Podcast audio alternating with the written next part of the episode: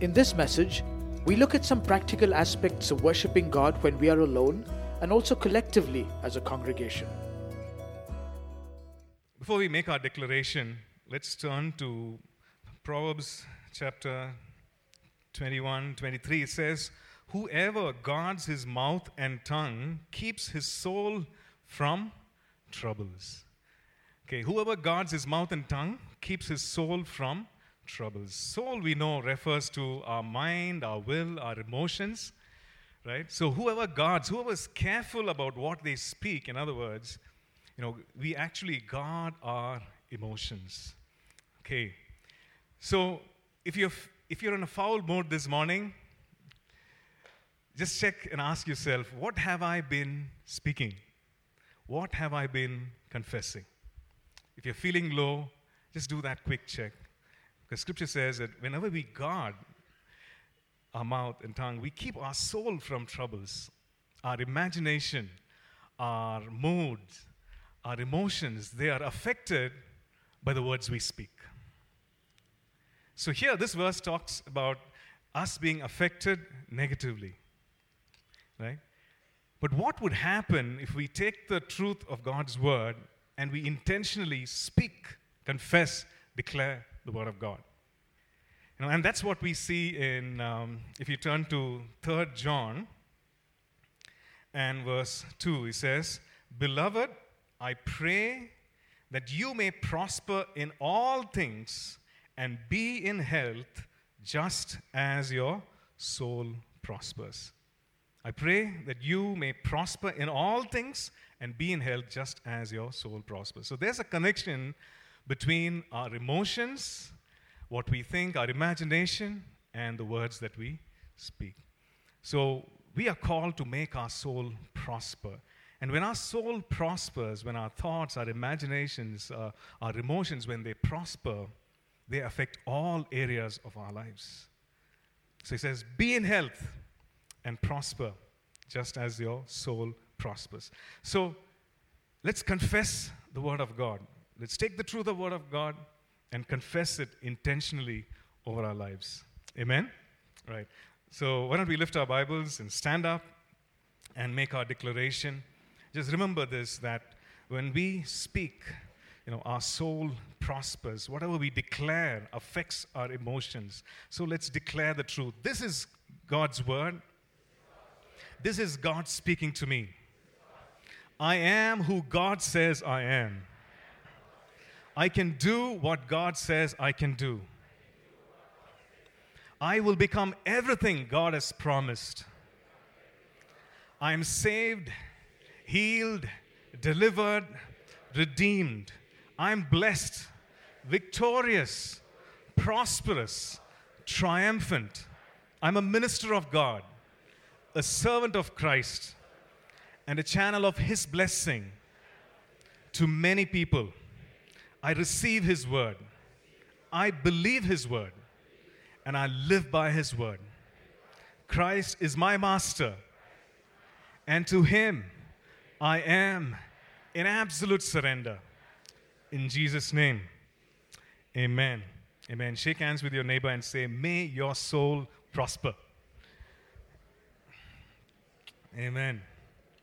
We're continuing with our um, sermon series on worship. And uh, this Sunday is going to be the second of the, uh, of the four, uh, four part messages. I think we, we looked at um, understanding worship last Sunday. We looked at some of the foundations of worship, right? We saw that everybody worships, whether they believe in God or not, everybody worships. The object of worship is very different from people to people. But when you look at the word, we see that worship is actually a recognition of who God is. Worship is reverence unto God, deep respect unto God. Worship is also communion with God, that it's not superficial, it's deep, intimate exchange of feelings and emotions. It's communion with God. And uh, we also saw that worship is our response to an encounter with God, right? And then we saw uh, what the Lord Jesus, when he, when he had this in, uh, conversation with the woman at the well, what he said about worship, his thoughts on worship. He said, The Father is seeking worshippers. And the true worshippers will worship the Father in spirit and in truth. So we saw that, that we need to worship with all our heart, out of our spirit, as led by the Spirit of God, and in truth, meaning without any pretense, without any hypocrisy, uh, without, um, you know, in truth, which means uh, as prescribed by the Word of God, because the Word of God is truth. And then we saw what happens when we worship. We don't add anything to God just by worshiping. God doesn't become bigger just because of our worship. But something definitely happens to us when we worship. We see that we are changed when we worship God. We are empowered to rule and reign when we worship God. And so many other things. We saw that there's transformation when we worship God. We experience the presence of God when we worship Him. And lastly, we looked at worshiping God in difficult times. We saw that you know, it doesn't depend on our emotions, it doesn't depend on our moods, because moods can swing, emotions can go up and down, right? Even though we use our emotions in worship, we are not controlled by emotions in worship, right? We're not led by emotions. So we saw that we can worship God in difficult times, and we looked at some examples from the Word. We looked at Abraham, we looked at David, and we looked at Paul and Silas, how in the most difficult of times, they chose to recognize who God was. They chose to revere God. They chose to commune with God. And today, we're going to look at uh, personal worship and corporate worship. Okay? Uh, turn to your neighbor and say, You are a priest. Okay, I can see some people not turning to their neighbors. You know, you are a priest. Okay, uh, so this truth will, will unfold, but before we get into that, you know, we need to see that worship is also an offering of sacrifice to God. It's not only recognition, reverence, communion, and a response to who He is, but it's also an offering of sacrifice to God. And when we read about the tabernacle in the book of Exodus, uh, God gives detailed instructions to Moses about what should be done, how the tabernacle should be, and very detailed instructions. And in the book of Leviticus, we, we, we read some more about how these sacrifices should be offered, how it should be uh, done in a certain way. Great detail, right? So uh, let's look at the tabernacle. The tabernacle itself, you know, it's. Um, it's a big tent, and this is how it is. Uh, we see the, the altar of burnt offerings. We see the bronze laver that's in what is called the outer court.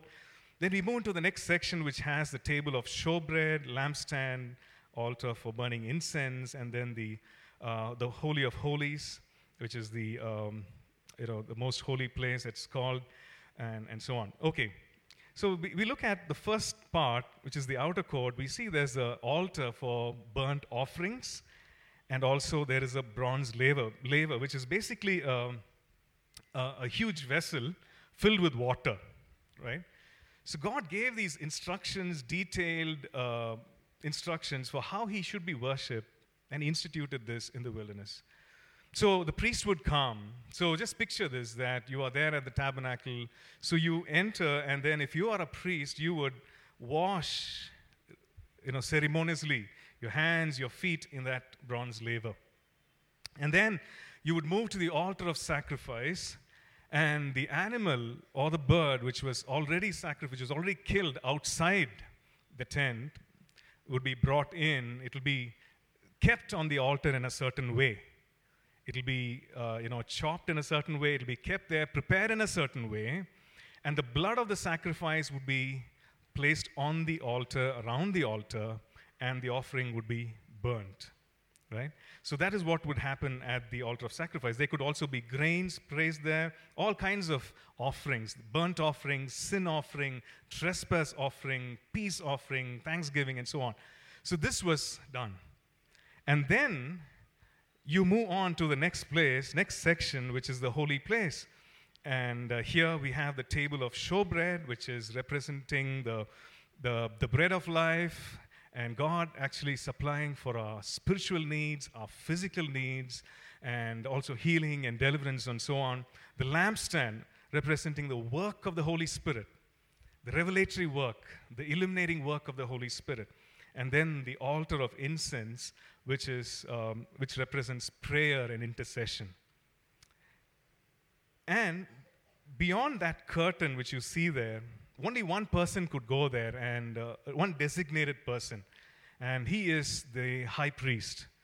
And he could not go in there anytime but just once a year. And he goes in there, and in that section, which is called the most holy place or the Holy of Holies, we have the Ark of the Covenant, and on top of it is the mercy seat. And you have uh, the two cherubims there with wingtips touching each other. And there, he would experience the presence of God. God would speak from among the cherubim, from the middle of the cherubim. So the priest would do all this, the high priest would enter in and experience the presence of God. Okay. It's interesting to see that in the book of Hebrews, it says that all this was symbolic. All this was symbolic. Symbolic of the present times. The sacrifice itself, symbolic of that perfect sacrifice, of that blood which would be shed, talking about the Lord Jesus. Right? So, the perfect sacrifice, we read about it in Hebrews chapter 9 and verse 9. Says, It was symbolic for the present time, in which both gifts and sacrifices are offered, which cannot make him who performed the service perfect in regard to the conscience. But Christ came as high priest of good things to come with a greater and more perfect tabernacle not made with hands, that is, not of this creation not with the blood of goats and calves, but with his own blood, he entered the most holy place once for all, having obtained eternal redemption. Another verse, Hebrews 10, verse 11 and 12, says, Every priest stands ministering daily and offering repeatedly the same sacrifices. Why? Because these can never take away sins. Verse 12, But this man, after he had offered one sacrifice for sins forever, sat down at the right hand of God. So, this sacrifice, the tabernacle, everything was symbolic of what, that perfect sacrifice, the Lord Jesus Himself. That perfect, that sinless blood that was shed, the Lord Jesus. So we, we see that it's symbolic of that perfect sacrifice. There's no requirement for any other sacrifice now because of that perfect sacrifice. Okay. And in Hebrews chapter 10, verse 19 to 22, it says, Therefore, brethren, having boldness to enter the holiest by the blood of Jesus, by a new and living way which he consecrated for us through the veil that is his flesh, and having a high priest over the house of God, let us draw near with a true heart in full assurance of faith having our hearts sprinkled from an evil conscience and our bodies washed with pure water. So, what does this tell us? It says that yes, the tabernacle is symbolic, the sacrifice is symbolic of the truth, of the real thing. And secondly, we as believers, we have access to the very presence of God at a time when the, only the high priest could go and experience God's presence once a year, we as believers, says here, therefore, brethren, having boldness to enter the holiest by the blood of Jesus. He says, let us draw near. Each one of us, let us draw near. And when we draw near as individuals in response to this invitation, when we draw near to Him because of that sacrifice, when we draw near to Him in assurance of faith, when we draw near with boldness, we call it personal worship. Amen. So this morning, just want to encourage us. You know, that sacrifice was done, that price was paid. There's no need for us to stay at the outer courts we have access to God. No matter what we've done, that sacrifice has taken away. It was that perfect sacrifice. The priest had to go again and again because things would not change. His life would not change. He knows that he would have sinned. And that blood of goats and calves would not take away sin. But that sinless blood, that sacrifice, has taken away the sins of the world. And so, the invitation for each one of us let us draw near. Let us draw near. Let us draw near in worship. Let us draw near in confidence. Let us draw near putting our faith in what Christ has done on the cross. You focus on that and say, Lord, this is what, you, what you've done for me. This is what you did for me. So I'm drawing near in worship. So I'm coming to you in worship. So don't stay far away. Don't say, don't be inhibited by you know, your own consciousness of sin or things that you've missed. Draw near. Because we draw near not based on our performance, but based on what He has done. Amen. Right? It says, let's draw near with boldness, of course. And it says, with a true heart. When we draw near to Him, we draw near in spirit and in truth, with our whole heart, a true heart, in full assurance of faith, having our hearts sprinkled from an evil conscience and our bodies washed with pure water. So, here are some practical things as we draw near. You know, if our conscience bothers us as we draw near to God, the right thing to do is to go before Him and say, God, I'm sorry, I missed it here, here, and here. I missed it, God. And so clear that conscience and draw before him with a clear conscience. 1 John chapter 1 and verse 9 it says, "If we are faithful, if we confess our sins, he is faithful. If we confess, he is faithful to forgive us of all unrighteousness." So we confess, he is faithful. Clear our conscience. Let's go before him. But let's put our faith in the finished work of Christ. Because he has given us, he has clothed us with his righteousness. So we draw near to him not based on our right stand, not based on our righteousness, but the righteousness that he gives us. Many times when we fall, you know, going to God and worship is the last thing we want to do, right? We want to massage our conscience till we feel okay. Emotionally, we feel okay, and then we just crawl and, and then go. No, no, but the scripture says, hey, that sacrifice was made, that perfect sacrifice. So you draw near, you draw near. So that invitation, that exhortation, that encouragement, let us draw near. Let us draw near in worship. Some things that we can do as we draw near to God and being aware of what he has done for us on the cross no matter what you know we're going through draw near to him and express thanksgiving give thanks to Him. You know, I'm sure that in a day there could be at least one thing that we are thankful for. Yes or no? At least one thing. Can we just give thanks to Him and say, Oh God, I thank you. I thank you that I'm alive. I thank you. So let's draw near to Him with thanksgiving. Let's draw near to Him with praise. Let's praise Him for who He is. Let's draw near, and yes, as we draw near, here's something that we can do you know, in personal worship, we can worship Him with the Word, with the Word of God.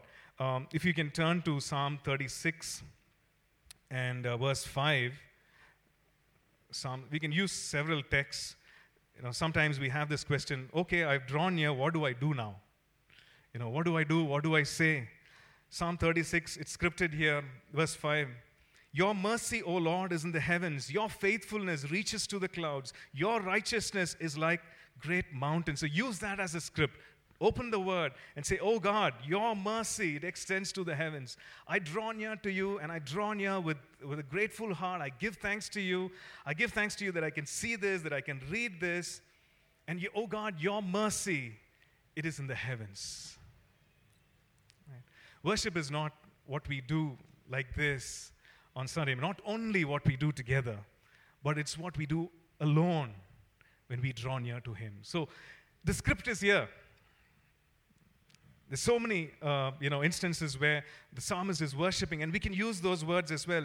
Okay, let's turn to Psalm 104 and verse 1. Bless the Lord, O my soul, O Lord my God. You are very great. You are clothed with honor and majesty. You cover yourself with light as with a garment, who stretch out the heavens like a curtain, and so on. And as we actually read out and say, Oh God, your mercies as high as the heavens, your faithfulness reaches to the clouds, our mind, you know, in our mind, we are reminded, the Holy Spirit reminds us of those times when we experience the mercy of God. The Holy Spirit reminds us of those times when we experience the faithfulness of God, the goodness of God, the great, greatness of God. And so we read out and we worship it. And sometimes songs just come, right? You don't want to just speak it out, you want to sing it out. Your mercy, oh God. You know, you sing it out and say, Oh God, it extends to the heavens. That's something that we can do and of course, we can pray, we can speak, and sing in tongues. Sing out in I've run out of words, God. You know, the psalmist says, Oh, for a thousand tongues to sing my Redeemer's praise. And sometimes we're just saying, Oh, God, I've run out of words. Just start praying, praising Him in tongues. It's a valid expression. You know, in the spirit, right? Praying in tongues, singing in tongues, sing out in tongues. So, this is what we do as we draw near to Him in worship. We do it on our own in our personal time, not just together as a church, on our own, in our homes, wherever we are. Okay. The other thing that we see is that our identity as new creations, our identity as believers, there's another aspect of that identity, and that is we are priests unto God. Amen. So turn to your neighbor and say, You are a priest. Where is your robe? you know, immediately we think of robes, we think of uh, attire. But hello, you and I are clothed with righteousness. Amen. And you are, we and I, you and, you and I, we are priests unto God. And you and I are clothed with garments of praise. He has clothed us. You know, for the tabernacle, the Lord gave elaborate uniform or attire for the priests. This is what you wear the fabric, linen, trousers, and so on, headgear. Today we are clothed with righteousness, and righteousness not of ourselves, but that comes from Him. We are clothed with garments of praise. So we draw near and we, we know that we are priests 1 Peter 2 and verse 5, this is what it says. It says, You also, as living stones, are being built up a spiritual house, a holy priesthood, to offer up spiritual sacrifices acceptable to God through Jesus Christ. Let me read that again. You also, as living stones, are being built up a spiritual house, a holy priesthood, to offer up spiritual sacrifices acceptable to God through Jesus Christ, which means that just like the priests of the tabernacle, when they came, they offered up sacrifices. We, as worshippers and priests in the new covenant, we have a responsibility as priests. A priest doesn't just attend service, yes or no. A priest doesn't just attend meetings. A priest has a role, the priest has a responsibility. And you and I are priests unto God which means that we have a role, we have a responsibility to offer up sacrifices. But we cannot offer any more sacrifice because that perfect sacrifice was already offered. Right? So, to go to the Holy of Holies, that sacrifice is already done. So, what sacrifice do we offer? The Bible says we offer spiritual sacrifices. Spiritual sacrifices. We don't come with a dead animal or a dead bird but we offer up spiritual sacrifices. And the Bible talks about spiritual sacrifice. Hebrews chapter 13 and verse 15 says, Therefore, by him, let us continually offer the sacrifice of praise to God, that is the fruit of our lips, giving thanks to his name. So he says, By him, let us continually offer the sacrifice of praise, giving thanks. So I hope that makes us look at the praise that we bring before God in a different light. In spirit and truth, in boldness, when we draw near, and we come and offer our praise to God, our thanksgiving to God, it goes before Him as a spiritual sacrifice. Amen. Hallelujah. So when we when we gather together or when we are alone as priests, we are offering up spiritual sacrifices every time we praise God. Every time we t- look at the word and just read out and say, God, you are great. You are awesome, God. When we mean it from our hearts, we are offering up a sacrifice, a spiritual sacrifice acceptable to Him through Christ, and that is praise. So, what is praise? Can you turn to your neighbor and say something complimentary to them? You know, it could be about, okay, probably Sunu, I'll, we have to. Uh, you're a very patient father. So I see. Okay. Okay, just turn to your neighbor. It could be your wife, it could be your husband. It's okay. A compliment today. Come on. Done? Okay. Uh, be a little generous in your compliment. Don't stop with just one thing, maybe a couple of things, you know. Right? So, what you did, just did to commend, to, uh, to applaud, you know, in other words, to say something nice, to compliment, it's a simple case of praise. We observed something and we praise. You know, if you're st- sitting next to a neighbor, most likely you'll just say, uh, you know, what you're wearing is good. That's it, you're looking good. But if you're sitting to someone whom you know, you know, you know, I saw Sunu and uh, is with the little one running around, very patient. So I said, Sunu, you're a very patient father. When you know someone, you'll say something more, right? So that's the same with God.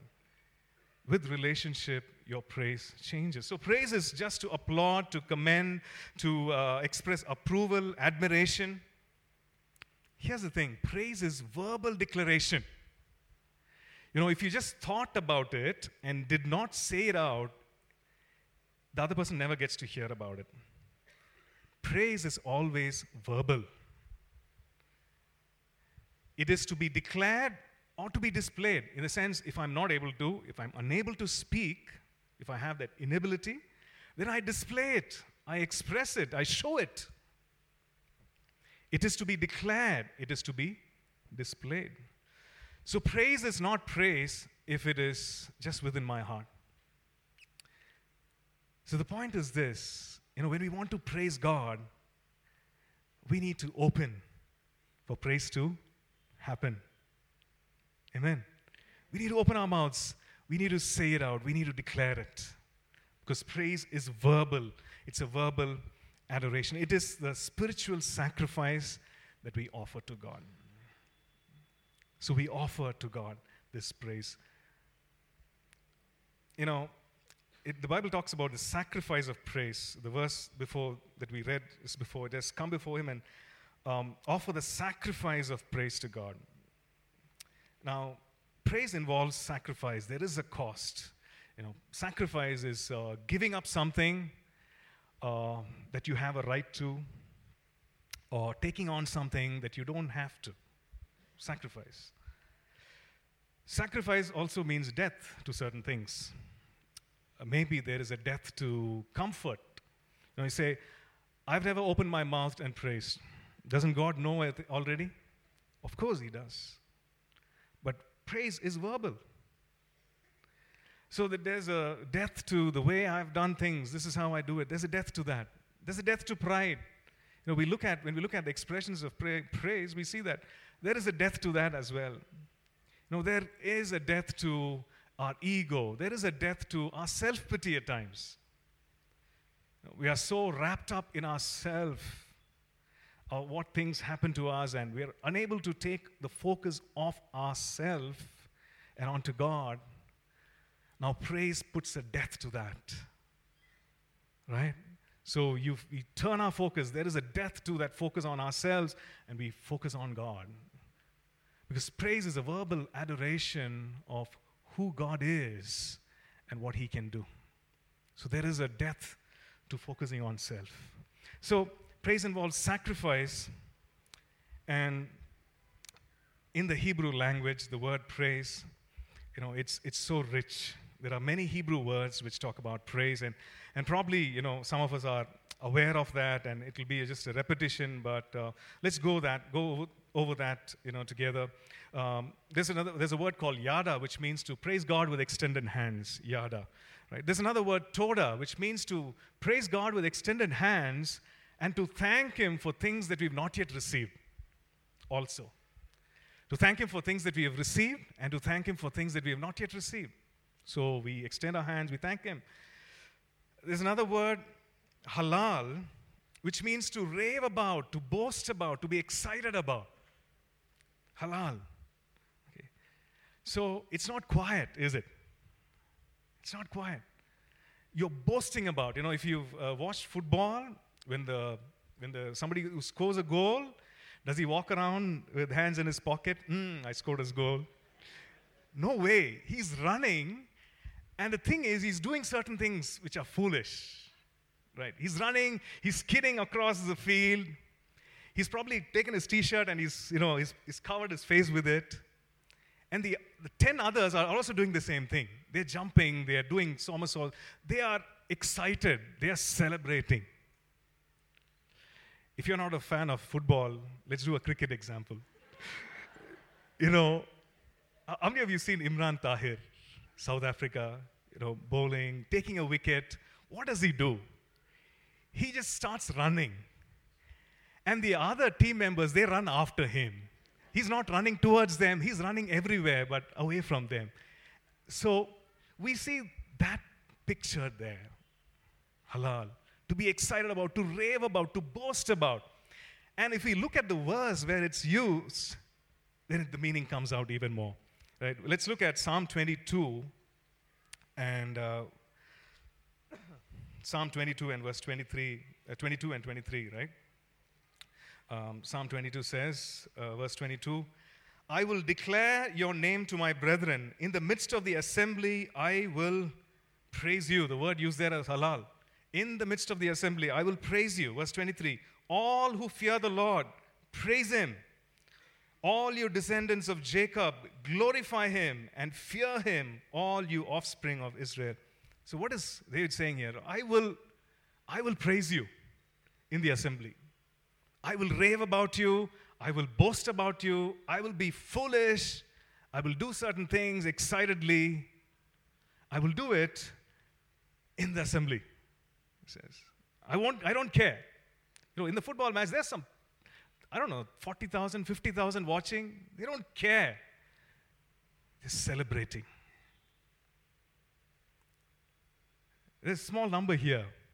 But when we praise the Lord in the assembly, we are actually getting excited about Him. And that word halal brings that meaning. There's another word, shabach, which means a shout of praise. Oh, this gets even better. Right? Shout of praise, shout of triumph.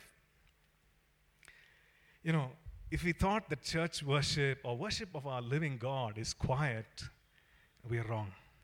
We have those moments when we are when we need to be still and know that He is God. In Habakkuk, we read, you know, the Lord is in His temple. Let all the earth keep quiet before Him. Yes, there are those moments but when it comes to the word praise, we see that it's extravagant, it's extroverted. And by the way, it doesn't depend on our personality. Amen. You know, I've heard comments like, um, this church is probably for young people, it's not for old people. Why, you know, the, the time of singing is boisterous or, you know, sometimes. But the thing is, it doesn't depend on our personality type or whether we are young or whether we are, whether we are old. Because halal is biblical. Hello? Amen. And from that we get the word hallelujah. Shabach, shabach, or to shout in triumph. Tehillah, songs of praise. Barak, to kneel down, to bow down in adoration. Zamar, to make music, to sing songs accompanied by musical instruments. So far it was a cappella, but now it's music together with song. So it's very extroverted. It has to be declared, it has to be displayed. It's not based on our feelings. I think we saw that last Sunday. It's a choice that we make, it's a decision that we make. Um, the psalmist says in um, Psalm 42 and verse 5 Why are you cast down, O my soul? And why are you disquieted within me? Hope in God, for I shall yet praise him for the help of his countenance. Psalm 34, verse 1 I will bless the Lord at all times. His praise shall continually be in my mouth. So, what the psalm is saying is, I will, I shall. You know, these are decisions, these are choices. He's saying, you know, my feelings could be up and down, but I will. Because it's not based on who I am, but it's based on who God is. So I will praise Him. This, his praise shall continually be in my mouth. So, how should we praise God? Or where should we praise God? When can we praise Him? At all times, all places. We're not confined to anything, a place or a time. Anytime we can praise Him. And how should we praise Him?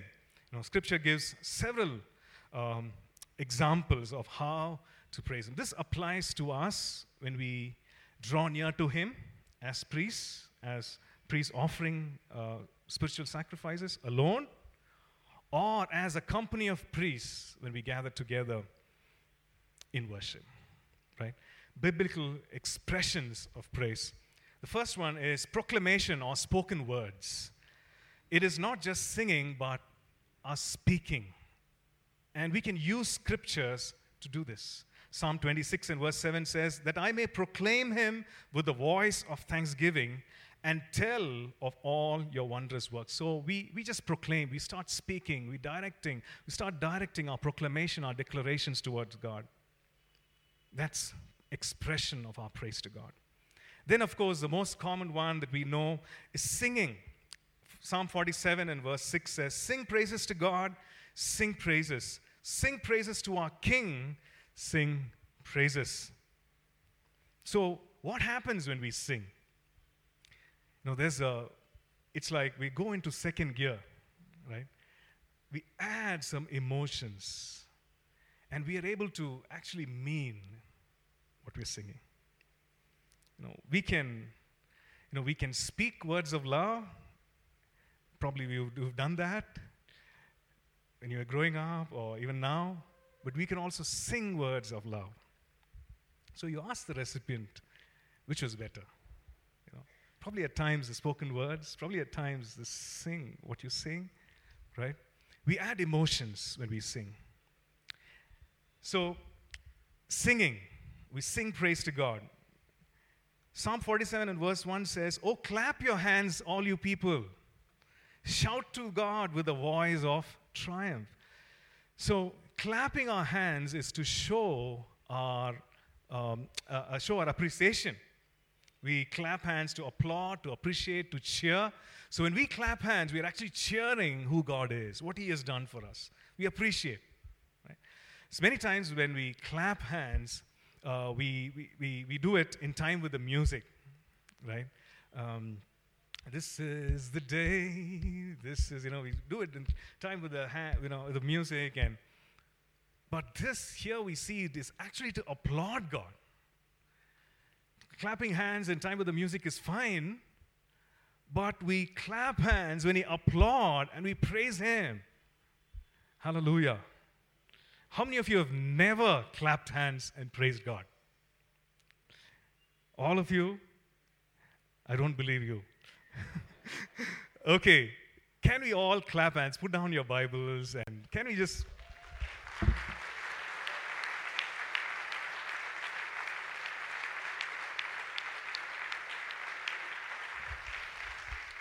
God, we just thank you for who you are, God. We bless your name. We appreciate all that you've done, God. You are that perfect sacrifice, oh God. Hallelujah. Hallelujah. You know, feel free to clap hands. You know, in this church, you have the freedom because it's there in the Word. Amen. If anyone says, you know, tone it down a bit, don't clap hands, just show them from the word. Psalm 47, verse 1, okay? Hello, it's there. Clap hands to God. Show your appreciation. So anytime, you know, the truth of God hits home, the revel- God gives you a revelation, just don't hold back. clap hands, and let's praise Him. Another valid expression of praise is shouting. Whoa, dangerous territory. Supposed to be reverential. Yes, the reverential one, the one who's worthy of reverence, has put down in Scripture that we can shout joyfully. Hallelujah. Turn to your neighbor and say, Shout joyfully. Come on. You know, Psalm 66 and verse 1 says, Make a joyful shout to God, all the earth. Saying, Make a joyful shout to God, all the earth. And of course, 47 1, we saw it already. Shout to God with a voice of triumph, you know, shouting. We're overcome with the revelation. We're overwhelmed with the revelation of who God is, and we shout out. And it has some s- spiritual connotation as well. Now, when we read, reread that in, um, in, uh, in the book of Joshua, at the, at the wall that, uh, that came down, God told him, right, this is what you do. You go around it seven days, seven times, and on the last day, you go around it. On the seventh time, you shout out. You shout. And what happened? The walls came down. Now we know that whatever happened in the Old Testament is a shadow of the real thing. So as New Testament believers, you know, there is a spiritual impact when we shout. Strongholds come down when we shout. Amen. Hallelujah. So there is a time and place for that. Right? When we are doing God, be still and know that's not the time to shout. There is a time, but let's flow with that and shout. Don't hold back. You have scriptural, you know, authority to shout and praise. We also praise God by lifting of our hands. I think that's very common. We do that, but um, you know, I found it very difficult from the church background that I come from, uh, you know, a CSI background, because we had something always in our hands. We had either the hymn book or the, you know, the, the other book, and uh, I'm just joking. But then we never. I found it very difficult to, you know, raise my hands, lift my hands. I found it difficult, right? Uh, it took a while, but lifting of hands is a sign of surrender.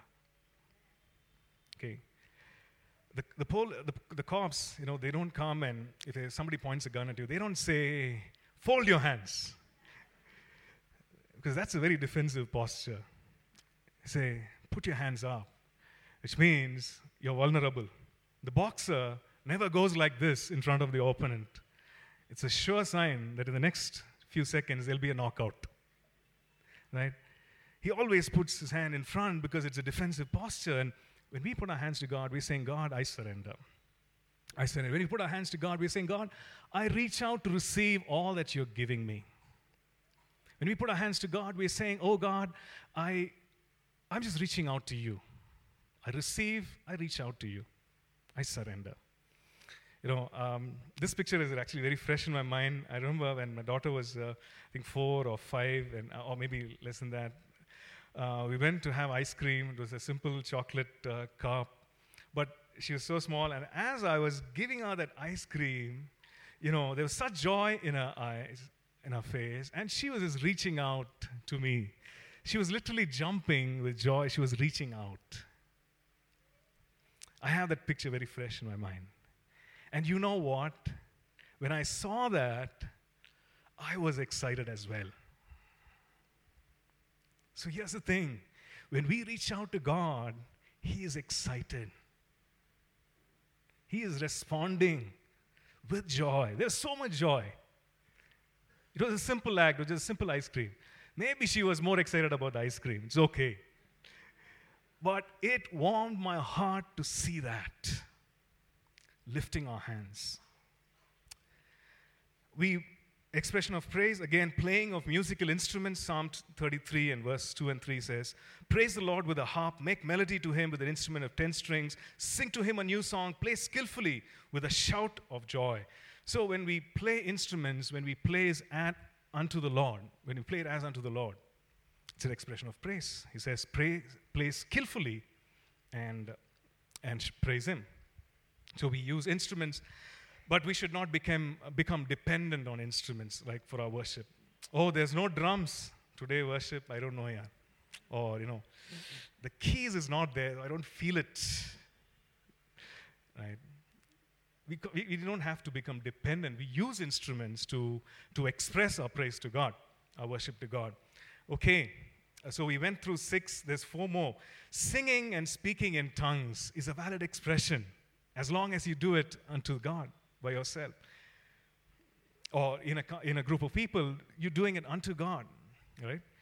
Uh, it is between you and God. Acts chapter 10, uh, Peter, when he goes and, uh, to Cornelius' house, and uh, there the Gentiles are filled with the Spirit, the scripture says that they spoke in tongues, they heard them speak with tongues and magnify God.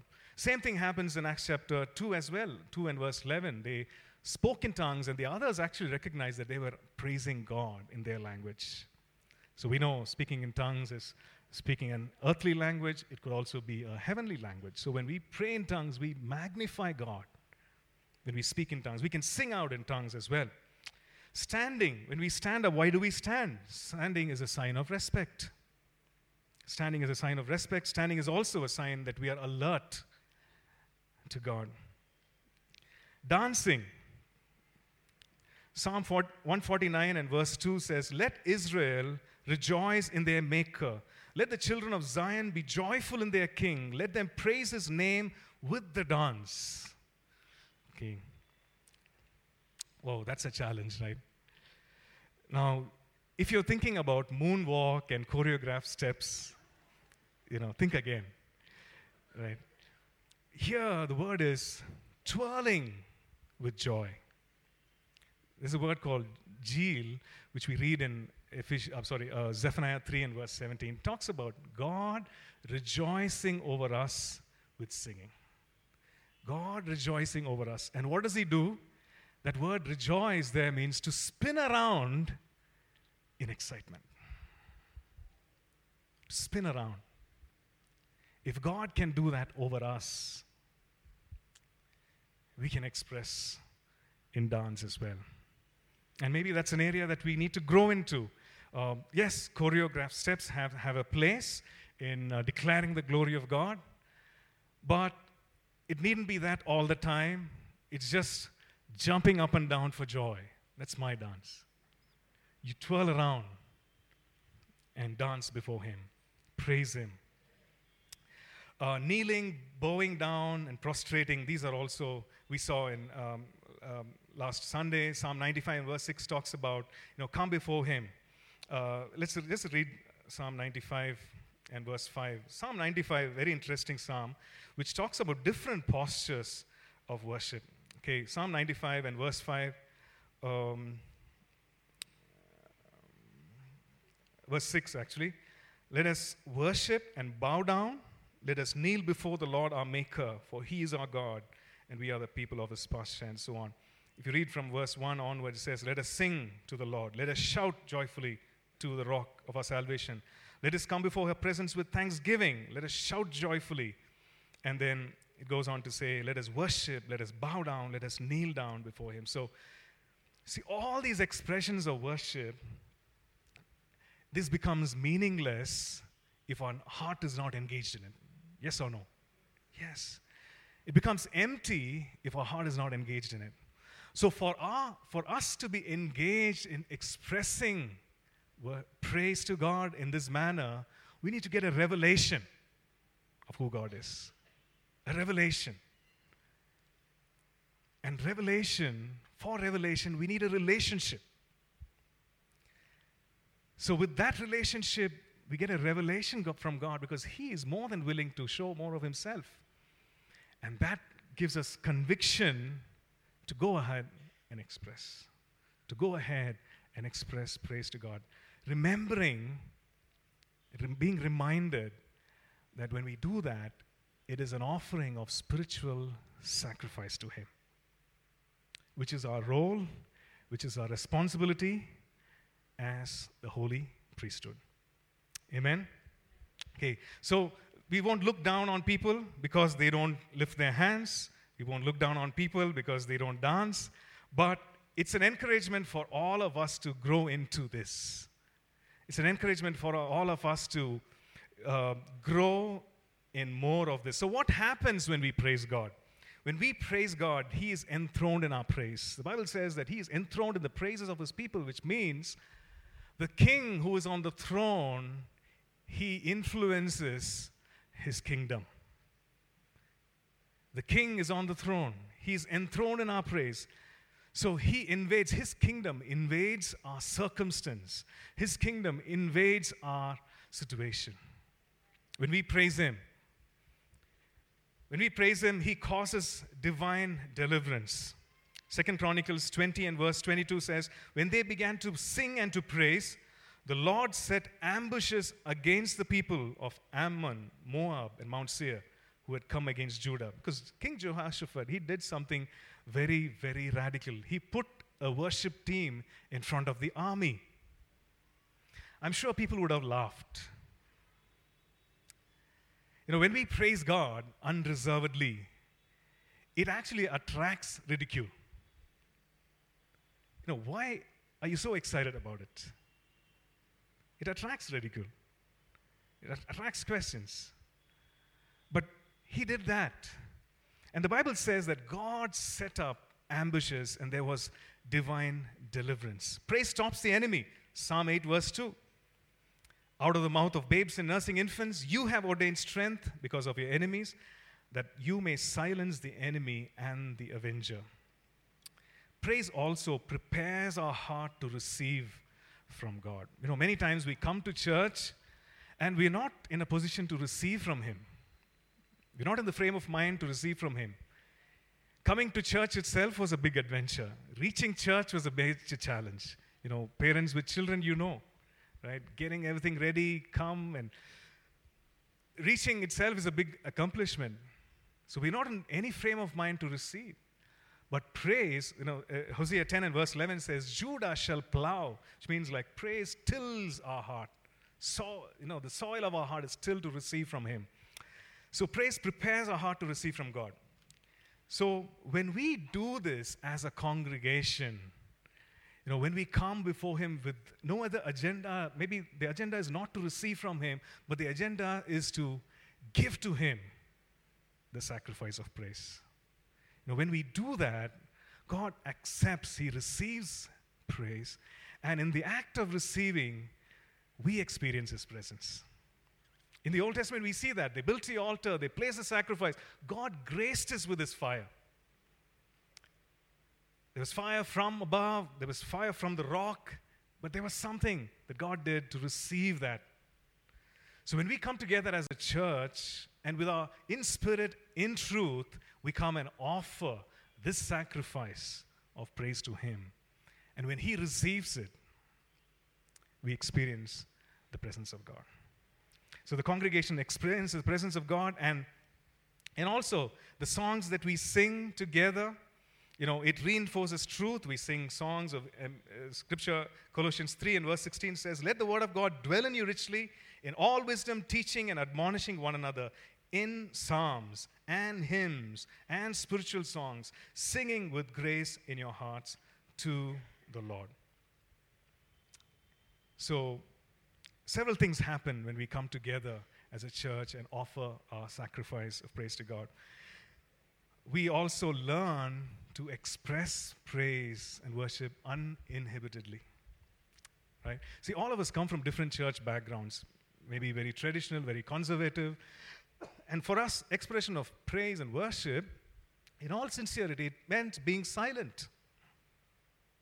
And there is truth to that. But in Scripture, there's so much more. When we praise Him, we see all these are valid expressions, right? So I want to challenge us, encourage us. You know, make a choice. Today I'm going to lift my hands. You know, next Sunday when you come. Today I'm going to dance before the Lord. I'm going to clap my hands to the Lord. I'm going to shout out, shout a victory to the Lord. Amen. Right? So, you know, Tim Hawkins, the Christian comedian, he talks about times when people just come and there's no lifting of hands. They just put their hands in their pocket and stand. And there are some who are bold enough, they put their fingers in the loop of the belt and then they flap their hands like that. And there are some who are bolder and they do this. They do this. He calls it carrying the TV. And sometimes it's big, big screen. And then he talks about, you know, several other expressions, but, you know, he just makes fun of what is happening in church, what he sees, you know, changing the light bulb, washing the window, touchdown, you know, all these things. Maybe we can call it sixer. But the thing is this that in all reverence, right, uh, we're not trivializing God in any way. In all holiness, because the holy God, the one who's worthy of reverence, has put it there that we can express our praise in this manner. So let's grow in it. Let's challenge ourselves and say, you know, as God gives me that revelation, as I intentionally draw near to Him in worship as a priest to God, I'm going to offer this sacrifice of praise to Him. Some attitudes, you know, really hinder pride, right? Hey, I'm too dignified for this. Then you look at David, oh, the king, ruler of a nation, dancing, unashamedly before God. So, pride, irreverence at times, you know, when we don't come before Him with respect and honor, that's a hindrance. Another attitude could be, uh, you know, spectatorism. We come before Him, and I just want to, you know, just watch what is happening. I'm a spectator. I want to hear the singing. Uh, there's nothing wrong being in that place, but we are called to draw near. We are called to come from the outer court, move in right to the Holy of Holies. Because the way has been made.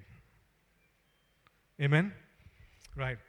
Maybe sentimentalism. Oh, this song, you know, we used to do this over in those days. Those were the good old days. And we are getting very nostalgic about the song. We're getting very sentimental about the song. But we've lost our focus of the truth that the song is actually about. Uh, it could be merely paying lip service, mere lip service. And, you know, when you say praise the Lord or hallelujah over and over, and maybe you don't mean it, you know, it's a hindrance because our heart is not engaged. You know, sometimes people call and say uh, over the phone, you know, praise the Lord, brother. And you don't know who it is, right? And, and you also say praise the Lord, but you're saying praise the Lord, you know, praise the Lord question mark. It's not praise the Lord exclamatory. You know, they said praise the Lord brother, praise the Lord sister. And you're saying praise the Lord. And that praise the Lord is not really praising the Lord. It's like, who are you? You know, many times, you know, we use Christianese. We say praise the Lord, we say hallelujah, and we don't really mean it. And sometimes it can happen in a charismatic worship time. Yes, we are guilty of that. Matthew 15 and verse 8, the Lord says, You know, uh, these people draw near to me with their lips, but their heart is far away. He says, They're drawing near, but their heart is far away. So we are called to engage in spirit and in truth, right?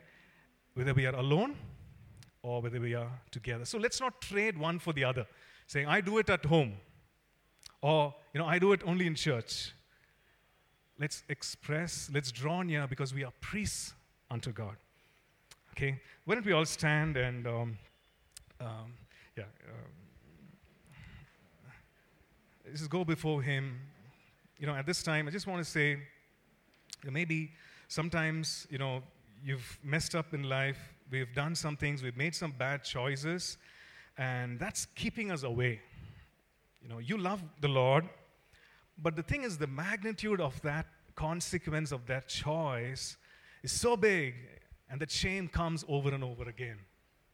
And and we regret it. We are filled with so much condemnation. And on top of that, we're not able to make those right choices. We get into a cycle of sin and defeat and shame and guilt. And, you know, this, this morning, I just want to remind us that Jesus Christ, that perfect sacrifice, it was made that day on the cross.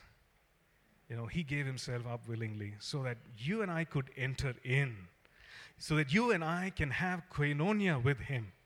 You know, don't stay far away from the presence of God. You know, run to him.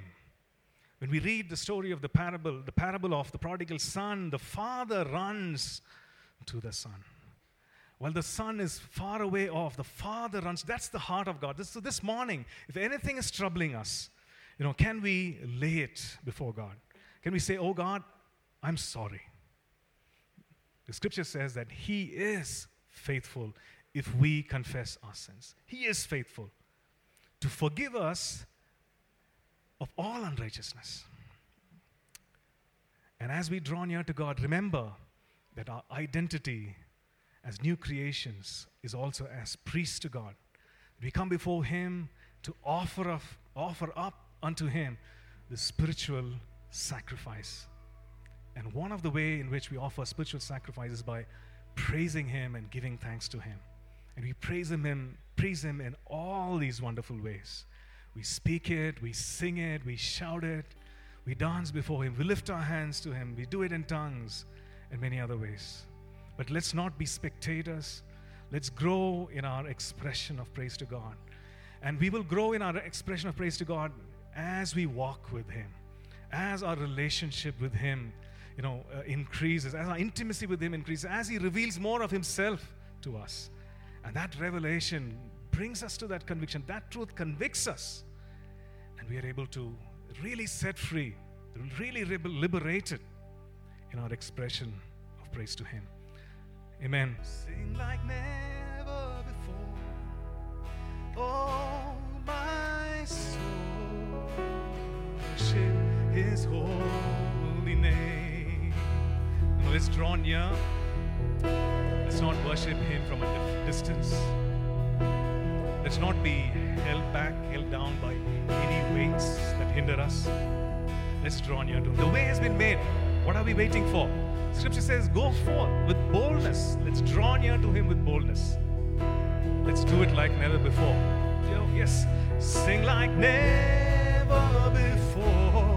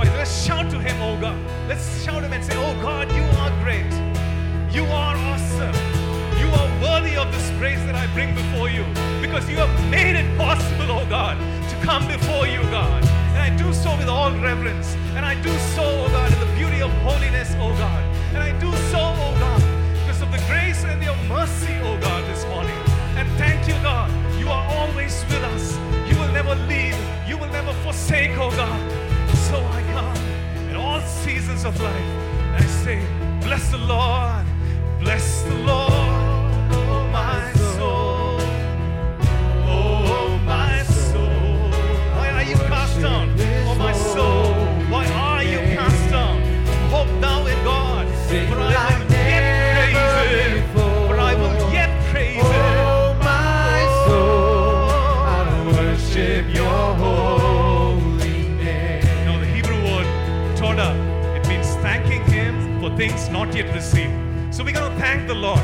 Know, just go ahead and thank Him for things that you've received and thank Him for things that you've not yet received. And make it a verbal declaration and say, God, I thank you. Oh God, I've been waiting on you for certain things, God, but I thank you because you're a God who heard, oh Master. And I prayed in faith, oh God. And Lord, your word says, and when you hear, oh God, and when I know that I've, you've heard, oh God, I have those things for which I believed, oh God. So I thank you in faith, oh Master. I thank you in faith. You know, let's praise Him. Let's praise Him. Let's lift our voice and say, Oh God, bless the Lord. This is Toda time. This is Toda time. We're thanking Him and saying, God, things, oh God, not yet received, not yet manifested, not yet seen. I am thanking you.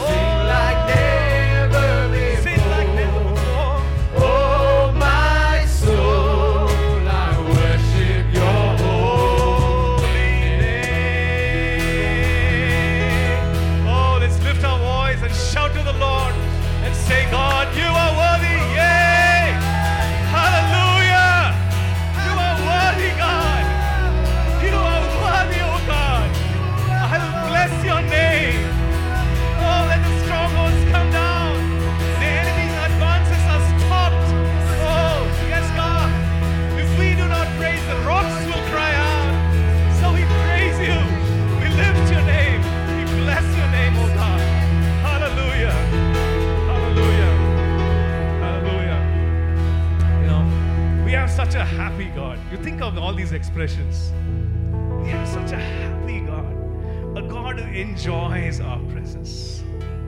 Whether we are alone or together, God enjoys our presence. Why would He say, Come with singing? Why would He say, You dance? Why would He say, You lift your hands? Why would He say, You shout? He enjoys our presence. Hallelujah. Hallelujah. So next Sunday, you know, you have this in mind. Just remind the person, I'm going to sing like never before. I'm going to sing, whether I'm on the valley or on the top of the mountain, I'm going to lift my voice and praise. Amen, because He's worthy of it. This is my calling. This is our calling. This is our role. This is our responsibility. Amen. Amen. The Lord bless you and keep you. The Lord make His face to shine upon you and be gracious to you. The Lord lift up His countenance upon you and give you His shalom. Hallelujah. Amen. Amen. Bless the Lord. Bless the Lord, my soul. Amen. We trust that this message was a blessing to you. We'd love to hear from you. You can email us at contact at apcwo.org. Also, visit our website, apcwo.org, for additional resources. Thank you for listening, and God bless you.